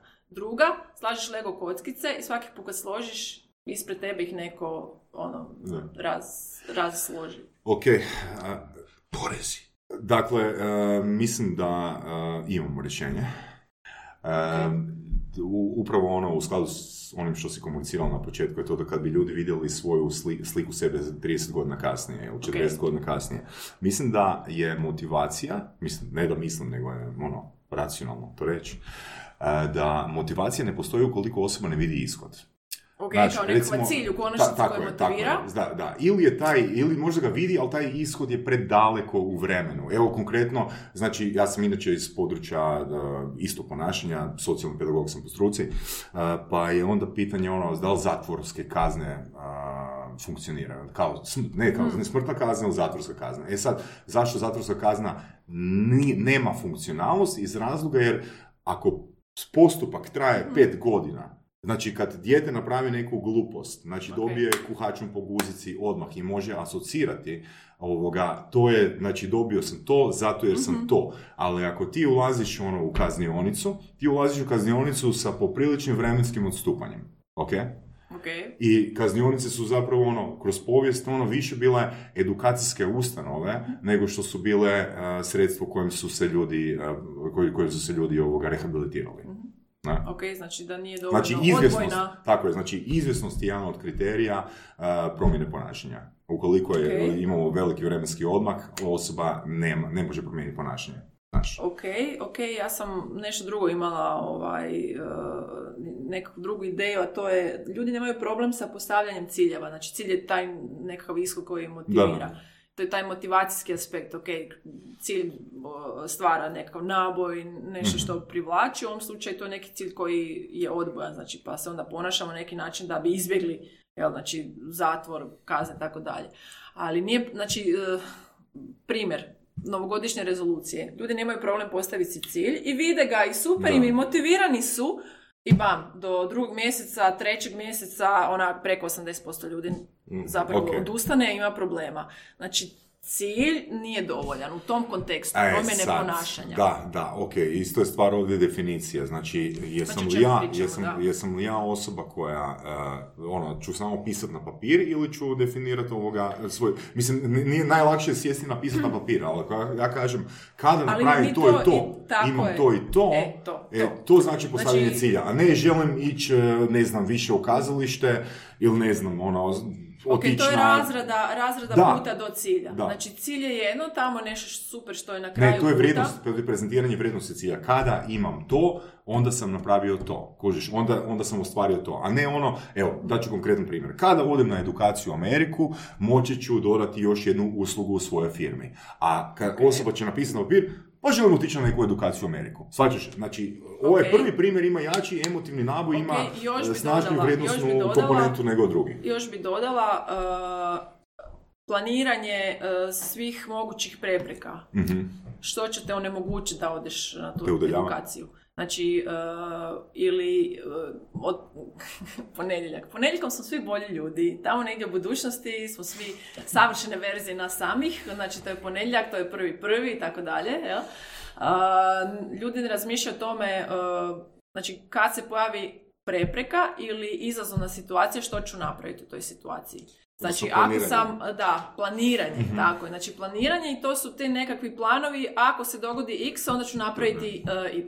E, kad to uspijemo savladati, i to, to onda nije motivacijski proces, to je samo regulacijski proces. Strateški. Ok? Da. Znači, to je volja, to je voljnost. Motivacija je, o, super mi ovo, super mi ono, to želim za sebe, to mi je baš vrijedno i tako dalje, a ovo je, ovo je fizički rad, ovo je Mhm. teški, ok, idem sad razmisliti o svim situacijama koji će mi biti problem, taj ponedjeljak kad dođe pa sam ujutro gladna kao vuk ili ne znam, a planirala sam paziti što jedem ili kad e, netko slavi rođendan pa ima sve što ne treba na stolu i tako dalje. Znači, što ću napraviti u tim situacijama? A, ili kod pitanja financijskog e, ponašanja. Znači, sljedeći put kad se nađem u, ne znam, shopping centru i ako budem jel, pred izazom da nešto e, kupim, otvorit ću svoju aplikaciju, pogledat ću svoju listu. Mhm. Ili uh, otvorit ću si, uh, pogledat ću svoj novčanik i vidjet uh, sliku svog djeteta pa će me to motivirati da štedim za, ne znam, njeno obrazovanje. Mhm. I tako dalje. Znači to je, znači to je ono što fali ljudima da bi, uh, Da bi bili racionalni. da bi, tako, da bi se ponašali sukladno svojim ciljevima. Da bi Ok. bili, uh, da, da bi se, se doveli do tih pozitivnih ishoda. Svi mi želimo biti zdravi i, i, i uh, biti pametni i tako dalje. A, ali jel, Nismo spremni padamo na tim testovima samoregulacije. Da. Da. Kognitivne disonance, ne? Tako je. Da. I s tim da smo jako dobri u tom rješavanju disonancije, ali na onaj način, ma joj, jel, Uletilo mi nešto me bolje. smiruje, ne, da, slušanje me smiruje, jel, Da. čokolada me Da, da, da, smiruje da, da, da, da, da. i tako dalje. A još jedna stvar kod motivacije jest, budući da ona dolazi u valovima, motivacija. Mhm. Znači, u nekim se trenucima stvarno osjećamo jako motiviranima. Jel, znači, osjećamo to, ne znam, evo, ja sam jučer na Prije tom- spavanja. na tom jednom valu, Na primjer, prije da, spavanja, da, da. krenula, ne znam, slagat ljetnu robu i... Sad bi neko mogu zaključiti da se mi, mi ovoga, po, poprilično malo seksamo. Prije spavanja. Kad ste moja motivirani? Prije spavanja. Čekaj, čekaj. Dakle, umjesto seksanja, uh, uh, slaganje robe zimske, ljetne, i to onak pola devet, jel? ali to je bio motivacijski val. I treba ga uhvatiti zajašit umjesto jel, bračnog partnera. Zajašit, nekog- rekla je zajašit. Ali to je super stvar. Ako to znamo, na Mm. tom valu radimo jednu malu stvar. Jedna mala stvar, ako želimo, e, ne znam, popraviti svoje financijsko ponašanje, idemo vidjeti koja je prva mala stvar koju bi trebali napraviti. Znači u tom trenutku kad smo motivirani, da li je to, ne znam, napisati popis troškova, da li je to napisati, Mhm. napraviti si mali budžet, da li je to izračunati si e, koliko trošimo, e, znači bilo što. Znači prvi mali korak i onda ga napraviti u tom valu. Ok? Je, u tom valu, čekaj. Ako hoćemo, e, ne znam, e, vježbati, šta je prvi mali korak? Spremiti si torbu za Da, vježbanje. da, da. Ili poslati email u teretanu. Ono. Staviti u kraj vrata, prvi Da, mali korak. je. Da. Ok, drugi mali korak, što, što motivira, ne znam, nekakva sličica, e, ovaj cilj, jel, e, kako ću izgledati tamo jel, u šestom mjesecu ako krenem u treće. znači, mali koraci i hvatati te valove. To je recimo jedan, jedan e, iz tog modela promjene ponašanja, jedan zgodan jel, e, alat u samoregulaciji.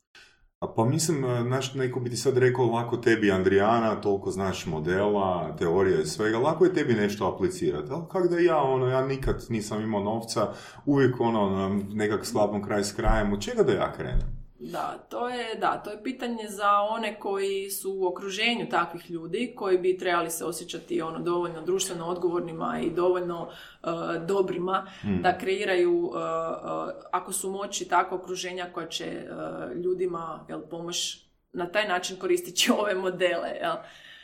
Znači, neko treba stvoriti okruženje da bi se ti ljudi ponašali. Ali- Tako je, jer Je, ako taj čovjek... Ali Dolazimo čim do on- komune i otoka opet, Čim on da? razmišlja o tome, mislim danas su informacije ovaj, dosta dostupne, ali ja opet, ja ne bi svu odgovornost stavila na čovjeka. Dakle, donekle da, obrazovanje i tako dalje, s time da mi ne trebamo financijsku pismenost u obrazovanju, mi trebamo behavioralnu pismenost. Znači, mi moramo, znači ljudi ne znaju, dakle, umjesto toga što je kamate ovako, znači treba ljudima reći, ok, ali gledajte, psihološki aspekt štednje je takav da ljudi imaju odbojnost, odbojnost prema davanju svog novca, odvajanju svog novca.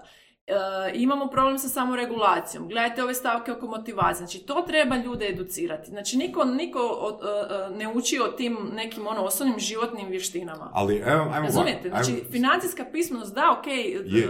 mo- Ne. moraju se znati neki Znači, osnovni... zaključili smo ne. Zaključili smo Ok, ne iz financijskog ok, Ali ajmo nećemo. Evo, ja ću isprezentirati, ja, ja ću za, uh, tebe ću pitati, naravno, za feedback, a slušateljima ću isprezentirati, možda se nekom svidi primjer.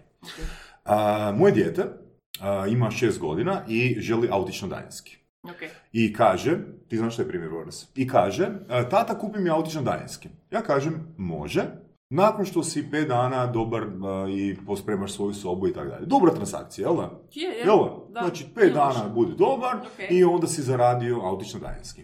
No, on kaže, ne, ne, ne, ne, ne, kupi mi autično daljinski, bla, bla. I nama doma padne jedna ideja na pamet, on igra mobitel koji i malo previše pretjeriva s igricama. I sad moje ženi padne na pamet, fantastična ideja. I kaže ovako, ako želiš autično daljinski, jer isko- cilj nam je da ne igra igrice, možemo, moramo prodati mobitel i tek ako pristaneš da prodamo mobitel, od tog mobitela ćemo dobiti novac da kupimo autično daljinski. E sad, kaj se događa? Znači, on ne, ne, ne, ne, ne, ali stvarno bi taj autično daljinski i on u svojoj glavi pretumba i kaže nakon pol sata može. Ja odmah uzimam mobitel, spremam ga, njega u auto i idem mu kupiti autično daljinski. On više nema mobitela. Nakon tri dana on bi opet igrao mobitel. A ja mu kažem, ako želiš mobitel, moramo prodati autično daljinski da vratimo mobitel. To je financijska edukacija. Sviđa mi se. To je financijska edukacija. Ima naziv za to. A, upravljanje uvjerenjima djeteta. ne.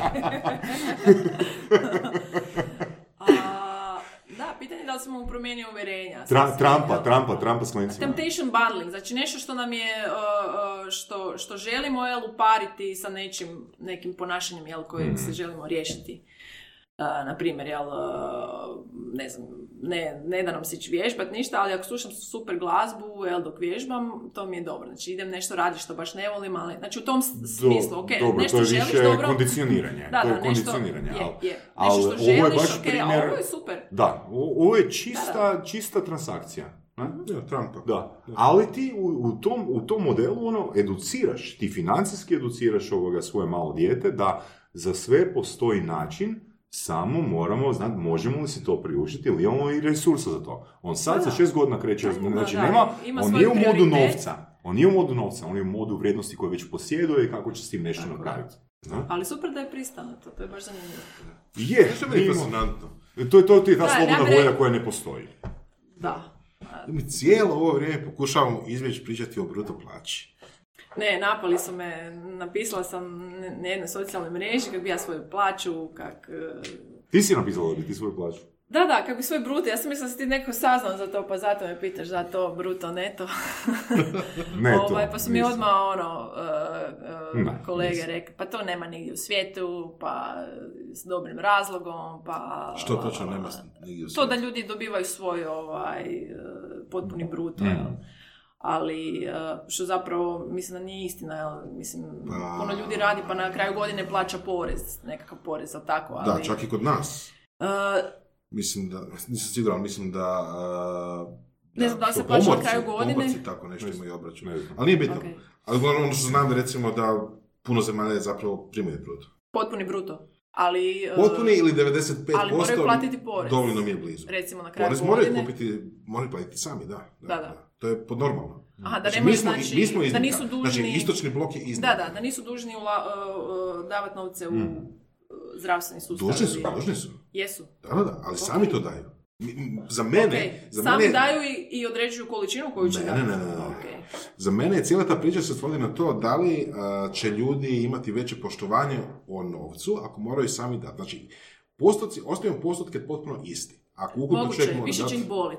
Više, ih više će ih Mene- boliti zato Mene što zanima ima to- ta strana diskusija. To je zanimljivo, da. Više će ih boliti jer e, moraju dati, znači više boli kad dobijemo pa moramo dati nego kad nam se automatski Da. oduzme. Da.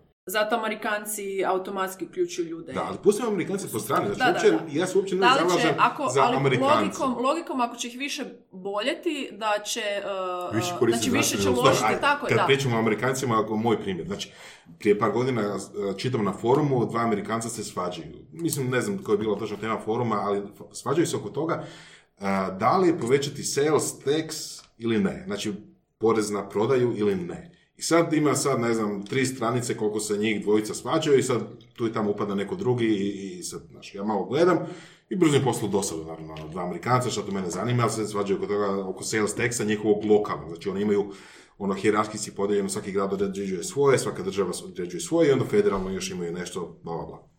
Anyway, oko čega su se na kraju svađali? Znači, iš- išao sam gledati gdje je početak rasprave, oko čega su zapravo ne počeli svađati. Znači, počeli su se svađati oko toga da li dići sales tax, municipal sales tax, tax, znači ono na razini grada, a, za sa pola centa po prodanom artiklu, paušalno, na jedan cent po prodanom artiklu, paušalno. I svađaju se oko toga, zakrvili se masom. Znači, kod nas, znači ne, ne pričamo pola postotka, znači o prodajne cijene, nego pola centa flat po artiklu na jedan cent flat po artiklu. Oko toga se masovno zakrvili. Znači, kod nas nema šanse, znači kod nas se priča PDV 1% više manje, nikog ne zanima, svi su ono totalno flegma, hoće biti 1%, neće biti 1%. Da, e, ne Znači, to je taj način razmišljanja. Ako, ako njih, Amerikance, boli svaki taj cent koji oni moraju dati zato što oni osobno rade tu transakciju u banci, državi, Da, gradu ili e, selu. Kako bi se očitovalo e, moje poštivanje e, mi, e, usluga zdravstvenog sustava, mirovinskog sustava, Tako je. ako bi ja dobila, e, ako bi ja platila, ako bi ja fizički morala dati taj novac tamo. Znači, Što to zapravo znači? Jer Da. Uopće ne pričamo o postotku, ne postotci ostanu isti kao i do Ok, sada. neki je isto, Ok, da, samo i ja onda? moram I dati. onda? Ok, i šta sad? Ja sad mo- trebam nekakvu zdravstvenu uslugu i odem, uh, uh, koristim usluge uh, zdravstvenog, uh, našeg zdravstvenog sustava i ne znam, moram čekati cijeli dan da mi neko pregleda Da. grlo. Aha. I Vrijednost Da, da, da, vremena. da, da, Vrijednost jasno, jasno, jasno. Znači, što to znači? Ja ću još biti u većoj frustraciji jer, jer sam, em sam dala novac, em ovdje vidim da Tako ne mogu se priuštiti taj jedan dan. Ok, ali da postoji account, da će- znači da postoji račun kojeg ne smiješ dotaknuti isključivo za tu namjenu i onda ako se na tom računu nagomila pol milijuna kuna i u tom trenutku ti treba zdravstvena usluga i ti sad biraš jel ideš tamo gdje nema reda, privatno, ili ideš... Ok, to je sad onda druga... ono, To je štednja. To je sad Da, nešto... da. Da, Da. Ne, Ali ali, je ti pričaš koji- o tome da, da ne dajemo državi, nego da... uh, Ne, ne, nek to držav, nek to je uh, račun od države. Aha, Da, sad ok, pričamo- ok, sad da, pričamo nešto mi se varijanta da. sviđa. Ne, Znači, sad- ali ako ja ne potrošim taj novac, Tako je. što s njim? Ok, To je ne znam, stvar. ne, Mislim, ne, ne znam. pričamo o tome da naše zdravstveno pod navodnicima osiguranje nije osiguranje, niti mirovinsko osiguranje nije osiguranje. Znači, osiguranje, ono ti, ti plaćaš nekakav fiksni iznos i osiguravajuća kuća ti daje nekakvu veću sumu kad ti treba, jel tako? Kod nas Da, je da. to protočni bojler. Kod nas je e, ona suma koju čovjek uplati za mirovinsko ili zdravstveno, odmah sutra ode na ili plaća. Jasno, nekoga jasno. ili na penzionere. Jasno, Znači, jasno. To nije kod nas nikakvo osiguranje, kao prvo. Da, I to je ono što uh, Saša priča, ali... Da, ja to gledam ovako čisto sa korisničke e, Da. strane. Ono što mene smeta je- jest kad trebam nekakve usluge da, e, da ih ne mogu dobiti Mhm. s obzirom na, e, na ono kontekst u kojem živim, stil života. Znači, nekad se ne mogu priuštiti stvarno jedan Da. cijeli dan čekati, s time da je tu uvijek ta neizvjesnost koliko se čeka, stoje ljudi i tako dalje. Ja, onda- idem, e, zovem privatnika i na redu sam za sat vremena. Tako. I platim to 200 kuna. Da. Uz ono što plaćaš već za Tako je, plaću. znači uz te silne novce koje sam ja dala do sad, recimo, ja mislim da nisam iskoristila, relativno sam zdrava, nisam imala potrebe. E, Druga stvar je što e, u nekim uslugama je e, tehnologija jako loša i tu je Mhm. onda rizik da, da vam se ono kaže da, da imate problema, realno nemate, zato što ne znam ultrazvuk ili nekakav alat, da, Da. Alat, mašina, nešto, e, ne da je pokvaren, nego da nije dovoljno dobar. Da. I onda opet idem kod e, privatnika da mi kaže Da je to stvarno tako. Da, da. Na kraju se ispostav- ispostavilo da nije bio nikakav problem, da jednostavno, Da. razumijete, i onda kad Da, da, to da, vidim da, tako, to je to, to je to. ne znam, evo, kako, Znači, recimo pričat- stari ljudi e, koji imaju stvarno ozbiljnih problema, a, ok, onda, onda možda imaju više novaca ako ne radi, ako su mirovini, kako, kako onda izgleda E, njihov sad taj je to pitanje put. modela društva. Evo. Recimo, Amerikanci su otišli u sasvim ono, ekstremnom slučaju gdje niko nema obavezno osiguranje, koliko ja znam, možda ima, ali i onda se očekuje da ti penzioneri za života zarade sebi nešto i uštede i tako dalje. Taj model isto ima svojih problema. Ono, šta ako taj mirovinski fond propadne? Par puta se dogodilo u Americi i drugim zemljama koji imaju taj model. Nije dobra stvar. Ali recimo, a, to se proseže ne samo na zdravstvene usluge, nego na sve, na ceste.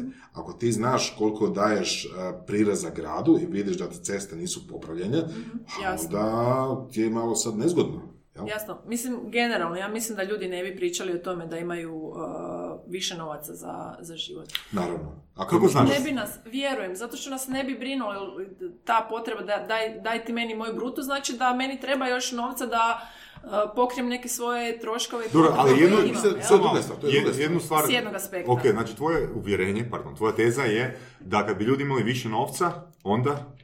Kada bi imali novaca za uh, nekakav pristojan život, Ok. si mogu bez problema zadovoljiti svoje, sve svoje potrebe. Sve svoje potrebe. Ne sad one si- za se one- luksuzom, ne za luksuzom, Ali ka- kako nego bi- imam, znači uh, podmirila sam troškove režije, Dobro. mogu si, mogu si kupiti zdravu hranu, uh, mogu otići na E, to je neki. Slažem se da je, slažem se Dobro. da je, ali ok, dimenzija luksuznosti jel može biti više ili manje luksuza. Ali znači da ne moram se brinuti o tome. Da ne moram brinuti hoću li, hoću li u, smo- u restoran na večeru. Svaki dan. Ok. To je luksus. E sad, luksuz je, ako pričamo, ajmo sve luksuzna kategorija luksuznih proizvoda, ne znam. Ali odlazak svaki dan u restoran je luksus. Ko je rekao svaki dan? Ako si u Hrvatskoj. A, Ako si u. Hrvatskoj. Ponekad, ponekad, A ako ne si u Americi, dan. možeš si priuštiti, ali samo za taj mjesec. Moguće. Da. E sad, Ja pazi, mislim da ljudi, ljudi se ne bi, uh, ne bi se možda opterećivali se. Ma za postotak bi. ajmo ovako, sam, sam sekundu. Bi. Andrijana, Ne znam evo. da li recimo šveđani ili danci razmišljaju o tome, daj ti O. meni moj bruto ili, znači, Pa kao prvo dobijaju bruto, a kao drugo, a, Njih je bitno isto koji, koji je postotak. Znači, nije sad njima svejedno da ćeš uzeti 90% ili 60%. Ne znam, recimo, ja sam 40%. malo išla gledati, Danska, Finska, njihovi porezi su, Jako su dosta veliki. veliki. Znači, oni Veći dobivaju većine, da. prilično je omjer kao i kod nas, ako ne, ako ne više, recimo Finska, da, od bruta da ide više od 50%. Ok. a, Andrijana, države. samo jednu stvar koju smo započeli s Vedranom. Znači, ti si rekla kad bi ljudi imali više novca, odnosno kad bi imali bruto, da bi bili što? Opušteni, ono, znači, lakše bi zadovoljavali svoje potrebe. da ne bi e sad, razgovarali o Znači, s Vedranom, s Vedranom smo pričali o jednoj, jed- jednu diskusiju smo imali gdje zapravo je pretpostavka sljedeća. Ukoliko osoba ne zna raspolagati sa svojim novcem s budžetom od 4000 kuna mjesečno, neće niti znati niti s 10, niti s 20, niti s 50. Odnosno, sa svakim povećanjem a, svog budžeta, od, na, kao neki obrazac ono promocije, osoba će se uvaljivati u sve veće i veće probleme. Znači, pretvaranje ono neta u taj bruto, Ok, potencijalno, ono, ok, ja ću sad reći... znaš, ako ne znaš raspolagati sa svojim financijama, ne znaš raspolagati sa svojim financijama, točka. Ok, znači postoji nekakva, e, nekakva mjesečna plaća i godišnji iznos novaca za koji se procjenjuje da kad se pređe ta točka, da dodatno povećanje prihoda ne dovodi do e, jednako linearnog povećanja osjećaja u sreći i zadovoljstva Mhm. životom. Ok, a To se zna, recimo za Ameriku se procjenjuje da je to 75 tisuća dolara, a neke naše procjene su bile, mislim da su potpuno netočne, onak 4-5 tisuća kuna, ali mjesečno, ali to je, mislim da se danas to više, više ne vrijedi. Ok. Dakle, može se izračunati, jer do te točke um, zadovoljstvo i uh, primanja su uh, značajno i pozitivno povezani. Znači, u smislu, što imam više novca, to ću biti uh, zadovoljnija. Ok? Nakon te točke, to je ta količina novca koja nam je potrebna da, uh, da živimo na način da ne razmišljamo koliko nešto košta. Da nemamo taj, uh, taj stres a, uh, uh, i egzistencijalni stres, ajme, da li si mogu ovo priuštiti, hoću li izdržati mjesec, tako dalje. Znači, većina Hrvata živi u, u, u- takvim, u takvim okolnostima, uvjetima gdje, gdje povećanje novca direktno utječe na osjećaj zadovoljstva i sreće. Znači, kad pređemo sve ove evropske zemlje su i i većina njih uh, uh, u, u- u tom, u tom dijelu krivulje gdje gdje uh, uh, znači imaju više novaca, ali nisu, nisu puno zadovoljni. Zato što u. A je, tom ako- smislu Dobro, sad imaju dovoljno, možemo ići u definiciju dovoljno. ono Znači, zadovoljstvo. smo- Zadovoljstvo je subjektivno. Imaju do- je dovoljno i treba biti subjektivno. Ali ja sad- te pitam, ali Reci. i mjeri se kao subjektivno. Mi se uopće ne svađamo. Samo sam sad razjasnim da se mi uopće sad ne svađamo. Ali ajmo ovako. Dok čovjek zadovolji svoje neke ono, ajmo reći, ono, nužne potrebe, a, i mi tim ljudima dam bruto umjesto neto i imamo taj raspon od određenih 23% koliko osoba sa dobrim financijskim inženjeringom može ono imati više novca sa strane za sebe, kako znamo da ne prelazimo u obrazac keeping up with the Joneses? Ne, Što te opet dovodi do manjka novca. Samo zbog toga što kupuješ malo skuplje stvari pod tezom da, Da, se to moguće, zato što konstantno želiš živjeti i biti tamo gdje, gdje možda realno objektivno nisi. Da, Da. ja. Jer ja mislim da, da sve ove stvari o kojima mi ovdje pričamo su možda praktične i nužne, što više za ljude koji imaju do 800 eura mjesečno neto plaću. Okej. A iznad toga mislim da su da trebamo pričati o drugim pravilima. Ne, pokušavam se sjetiti uh, uh, uh, stupnja materializma kod Hrvata. Znači, uh, Hrvati uopće nisu uh, materialističan narod, kao što se možda misli, ili uh, kad krene ovo božićna potrošnja, Mm, nabacuje sad, po medijima i tako dalje. definiramo materializmom. Materializam znači uh, koliko, mjeri, koliko uh, smatramo uh, novac važnim uh, za uh, životnu sreću kao mjerilo uspjeha, posjedovanje i tako dalje. Znači postoje tu Ok, ljestvice, a posjedovanje, a tu. nekretnina u odnosu na ostale, u ostale države ovoga, Europe. Ok. Nije li to materijal, nije li to dobar, ono, objektivan To obraz je materializma? dio sustava uvjerenja i vrijednosti. E, vidiš, vidiš. Da, ali, ali, to je u smislu materializam. to je moram posjedovati Je, je, stvari. je, je. Da, ali mo- uh, ja bi to pove... ne bi to gledala, uh, ne bi E, to to je uvjerenje, uspoređivala e, to je sa... uvjerenje. Jer, gle, način na koji se mjeri materializam pomoću nekih ljestvica i pitanja, znači, uh, važno mi je posjedovati uh, nove Stvar. stvari, stvari, kuća stvari, stvar? stvari, stvari, kuća stvari, stvar? stvari. Jel stan stvar? Jel kuća stvar? Da, ali što je reprezentativno za kategoriju stvari? Da li je kuća ili da li je uh, nešto što odemo u shopping centar? Oboje. Čekaj, ali zašto bi Nije. drugačije, Oboje? Nije. zašto bi Nije. drugačije smatrali onda želju za kućom u odnosu na želju za mobitelom? Da, da, Samo je cijena drugačija. da. Znači osoba koja živi u najmu, Nije onda samo- nije ok, materijalist. cijena, je, cijena je drugačija, ali ti kupuješ mobitel 10 puta u Ok, životu. koja je definicija životu. Zato što Koja je definicija materializma? Da živiš- Materijalizam je vrijednost gdje se uh, posjedovanje Posjedovanje. stvari... Posjedovanje Slažem stvari. se, da, sad, uh, sad picajzliš. Znači, da, ok, posjedovanje kuća, jel? Ali pričamo uh, o potrošnji ovoj svakoj. Ali pa nije li kuća najveća potrošnja? Uglavnom, mi smo na toj uh, ljestvici od 1 do 5 na razini 3. Ali to je kokoš jaje. Ma da. Da imamo više novaca, više bi kupovali, gotovo je. Dobro, ok, više bi kupovali, ali koliko, koliko vrednujemo, znači ima, uh, postoje zemlje, uh, mislim, pogotovo tranzicijske zemlje gdje ono, su ljudi fu ma- materialistički u smislu? Rusija. Brutalno. Znači Ok, koliko da, se primjer. cijeni posjedovanje, uh, luksuz, signaliziranje jel, luksuza i stvari i tako Mene dalje. samo zanima gdje ima više vikendica nego, na, na- nego u Hrvatskoj. Da, ali ajmo, uh, pričamo ono, o većini ljudi kak- kako žive, što troše, kak jedu, uh, uh, što kupuju, uh, mogu li se priuštiti, znači... A znaš zbog čega se ne, a zbog, znaš zbog čega nisu materialisti, znaš zbog čega nisu, jer imaju kredit za stanove. pa se ne mogu Da. priuštiti Da, pred Božić i na crni da, To je petak. sad, evo, confirmation bias je na I kod tebe i kod mene, i kod tebe i kod moguće, mene. Moguće, Ovaj, Uglavnom, ne, ne, mislim da će ovako poslije jedan mail sa svim dokazima. Objavit ćemo. može, Objaviti, može. da. Znači, Ok. sve oko čega se Saša i ja ne slažemo. Može? Može, može, Me- može. meni osobno si ti, Andrijana, toliko simpa, toliko si mi super, toliko, toliko si strastvena, toliko si strastvena i toliko imaš dobra uvjerenja da bi mogli satima snimati. Ovaj, Znaš, vidiš što radimo sa gostima koje ne volimo. Ne, ne, sad sam se sjetila nakon, nakon nekog mog predavanja i sad, znaš, onak, prosipam pamet i ne znam, pričam svašta nešto i sad do, dolazi i pozdravlja se čovjek sa mnom. "E, jako ste dragi. znači, ona, imate divnu osobnost. da, Toliko vašem predavanju. to je, to je fakat dobar feedback. Uglavnom, ovoga, zahvaljujemo se e, Mireli Vuletić što si preporučila e, fantastično, zapravo najbolju dragu osobu za pričanje na temu što materializam nije.